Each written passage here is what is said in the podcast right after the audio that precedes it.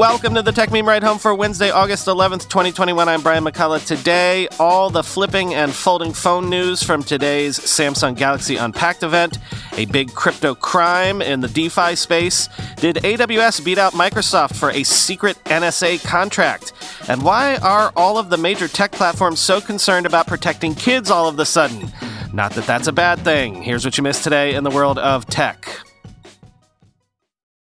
So it was another Galaxy Unpacked event from Samsung this morning, but today it was mostly about foldables. Samsung announced the Galaxy Z Fold 3 with a 120 Hz 7.6 inch primary screen, S Pen support, and IPX8 water resistance. All of this on sale starting August 27th for 1799 bucks. The Z Fold is the long candy bar looking foldable that has a fully functional cover screen that operates like a normal slab of glass smartphone. But when you unfold it to get to the main screen, you have that tablet style 6.7 inch display.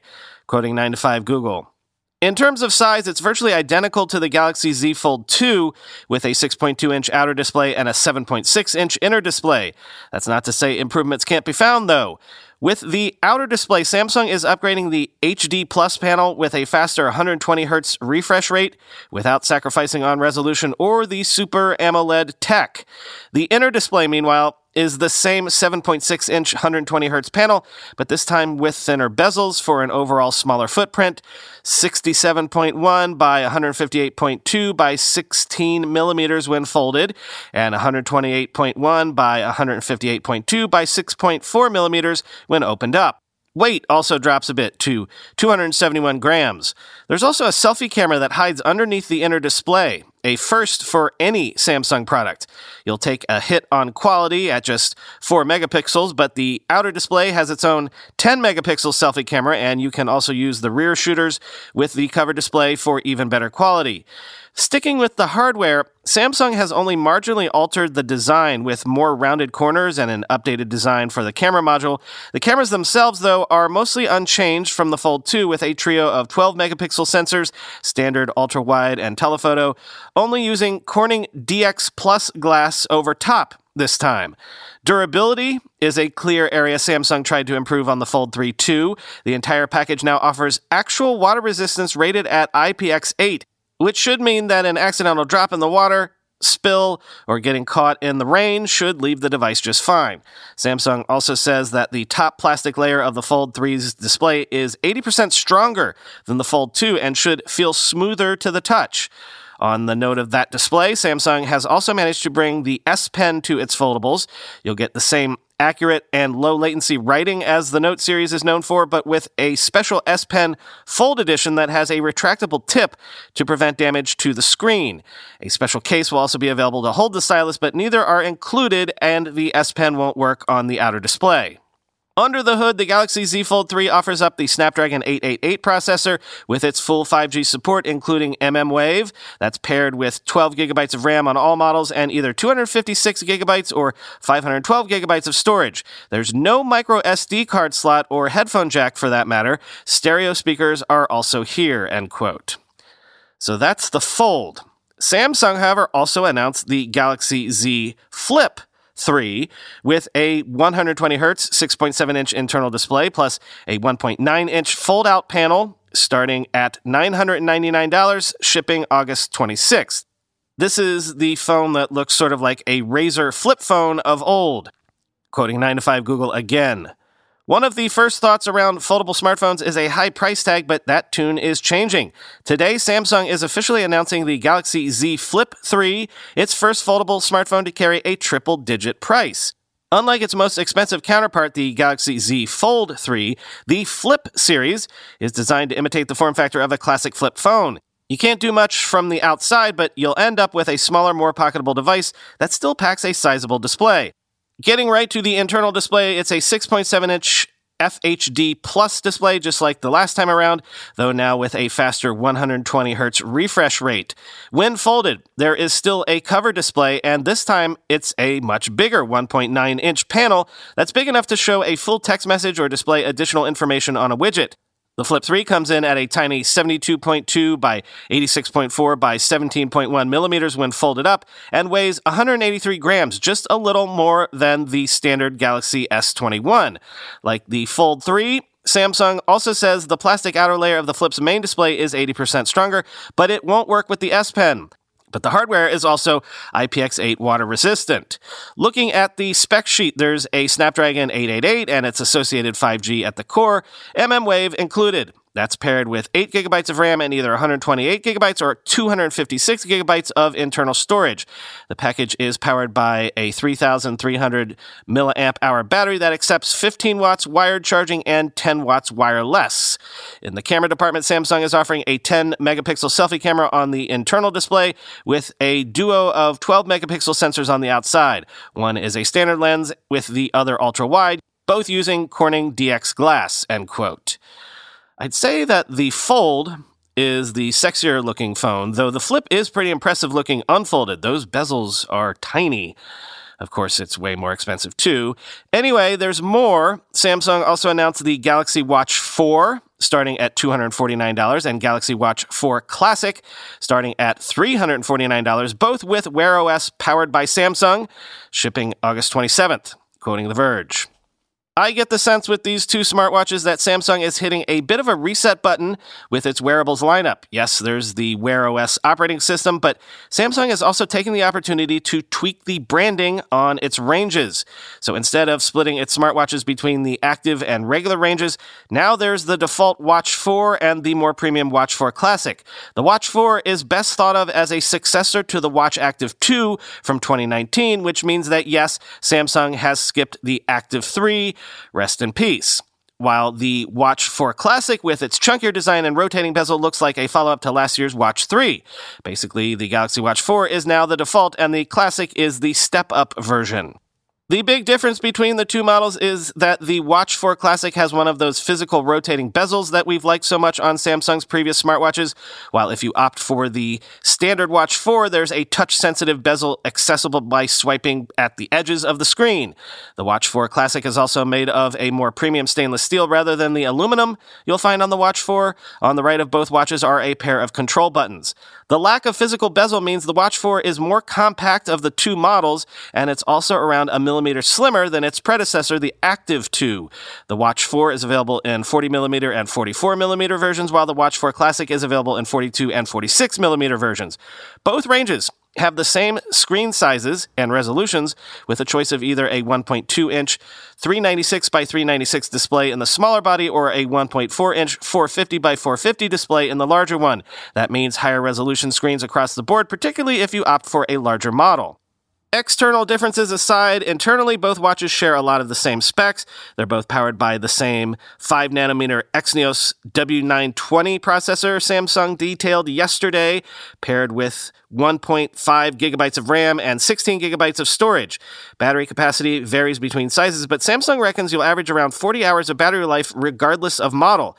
There's LTE on select models, but if you were hoping for 5G, you'll be disappointed. Samsung says it doesn't think it's worth it because the amount of data smartwatches process is too small, end quote. And one more thing. Samsung also announced the $150 Galaxy Buds 2 with active noise cancellation and a similar design to the Galaxy Buds Pro, all available August 27th. These are apparently the smallest and lightest wireless earbuds yet, with active noise canceling and wireless charging.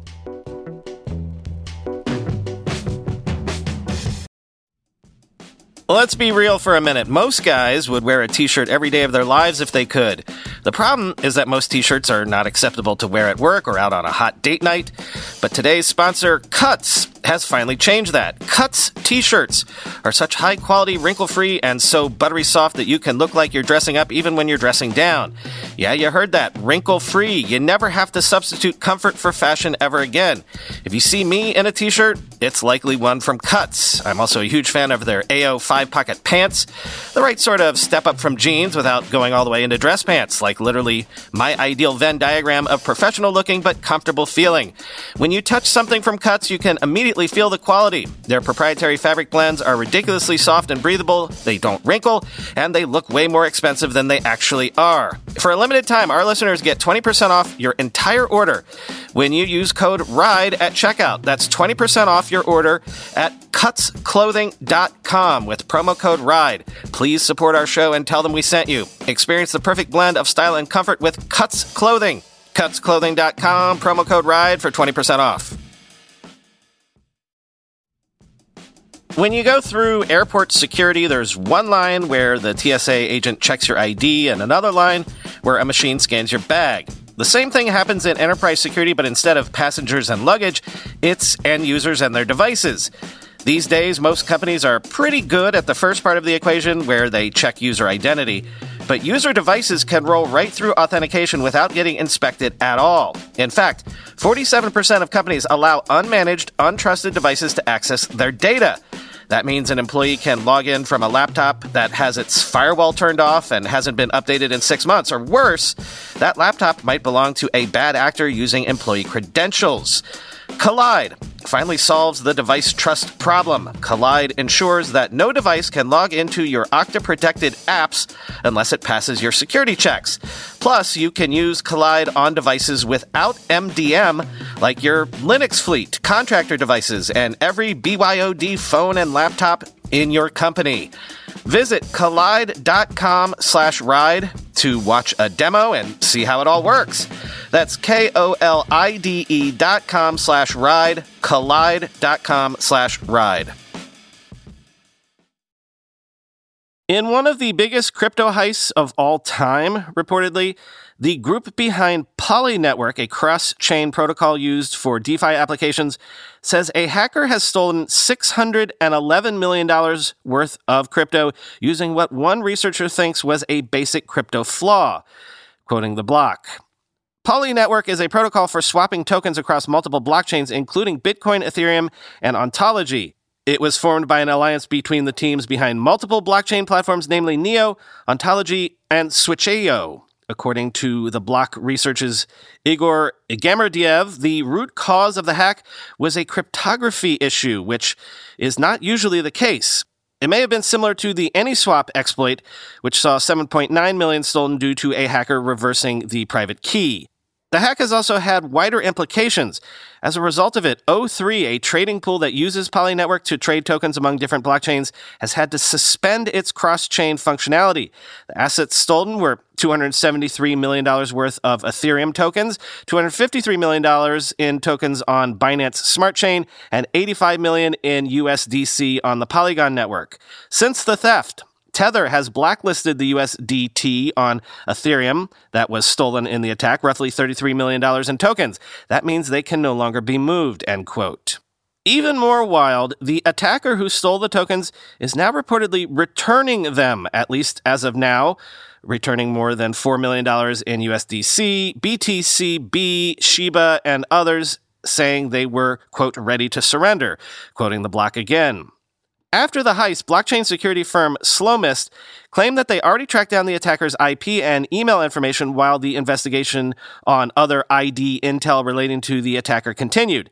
Slowmist's Weibo post on Tuesday suggested that the attacker used a little known Chinese crypto exchange called Hoo when putting together the funds for the attack, hinting at how their digital footprint was trailed at the beginning. Other crypto sleuths also found details relating to other exchanges that may help to identify them. Around 4 UTC time on Wednesday, the attacker wrote, quote, ready to return the fund in an Ethereum transaction that was sent from the Poly Network exploiter address to itself. That message was followed by another one that reads, quote, failed to contact the Poly. I need a secured multi-sig wallet from you, end quote. About 20 minutes later, the team behind the Poly Network responded to the exploiter address through a transaction that it is, quote, preparing a multi-sig address controlled by known Poly addresses, end quote. And in a follow-up transaction, the Poly Network team identified three addresses that they hope the attacker returns the funds to. The money is currently being sent to these addresses, end quote.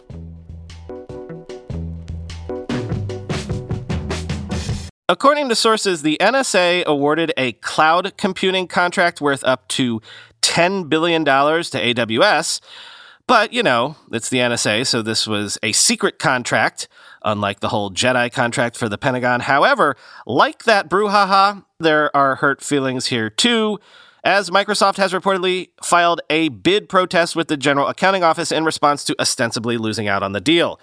Quoting nextgov.com. The contract's code name is Wild and Stormy, according to protest filings, and it represents the second multi billion dollar cloud contract the U.S. intelligence community, made up of 17 agencies, including the NSA, has awarded in the past year. In November, the CIA awarded its C2E contract, potentially worth tens of billions of dollars, to five companies AWS, Microsoft, Google, Oracle, and IBM that will compete for specific task orders for certain intelligence needs. Details on the NSA's newly awarded cloud contract are sparse, but the acquisition appears to be part of the NSA's attempt to modernize its primary classified data repository, the Intelligence Community GovCloud. For the better part of a decade, the NSA has moved its data, including signals intelligence and other foreign surveillance and intelligence information it ingests from multiple repositories around the globe, into this internally operated data lake.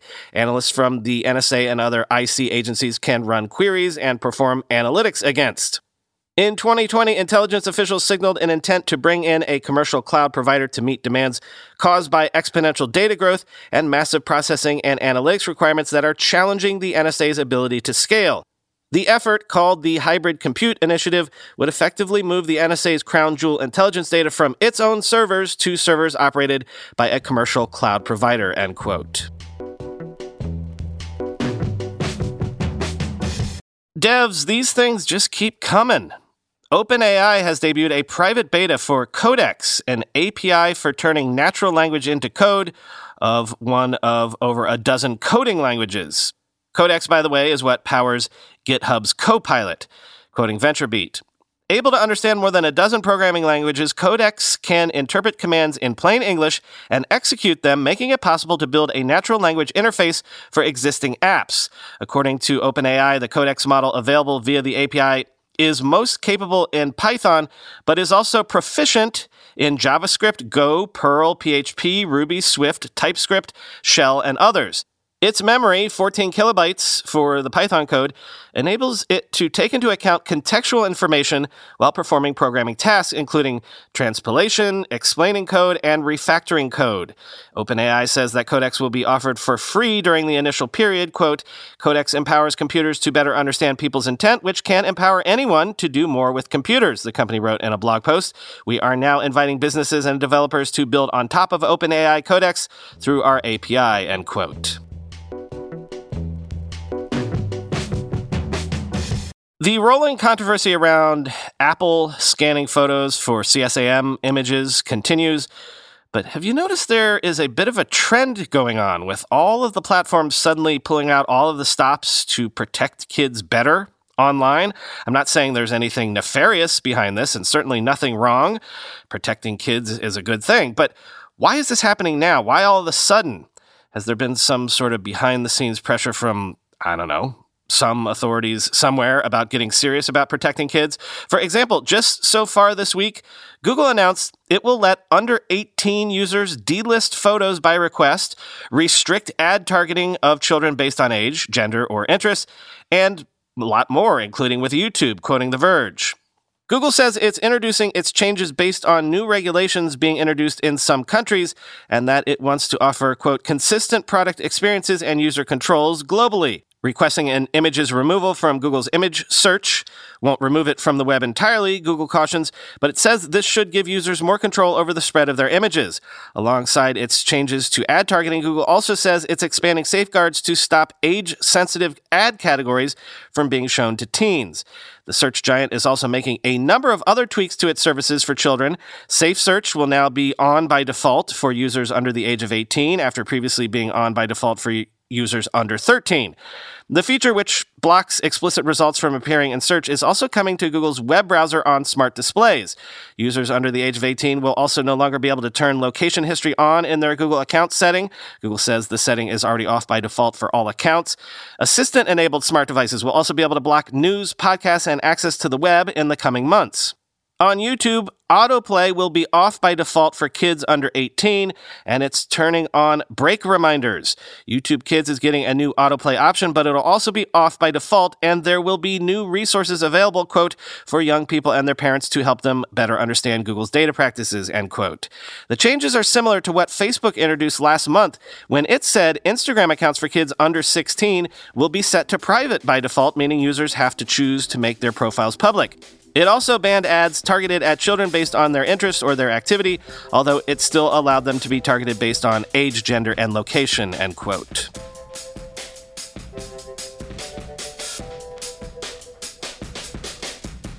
Hey, since it is Samsung's day, and since you all gave me so much crap for complaining about that earlier Dell laptop that I bought, I thought I should let you know that I replaced that one with one of those Galaxy Book Pro 360s. And yes, you were right. It's not the Windows ecosystem that sucks. It's, well, it's if you buy a mid range laptop, you get what you pay for.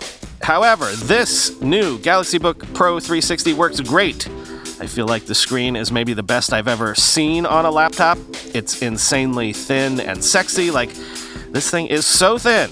It makes the MacBook Air look and feel like the phone book, which, remember those? They were big and thick and heavy. The only niggle that I have actually is that the trackpad is still sort of frustrating. I don't know why Apple is the only one that can get that perfect and everyone else just kind of gets halfway there, but anyway, yeah, good build quality allows me to feel how grown up the Windows platform is these days, so consider this a mea culpa.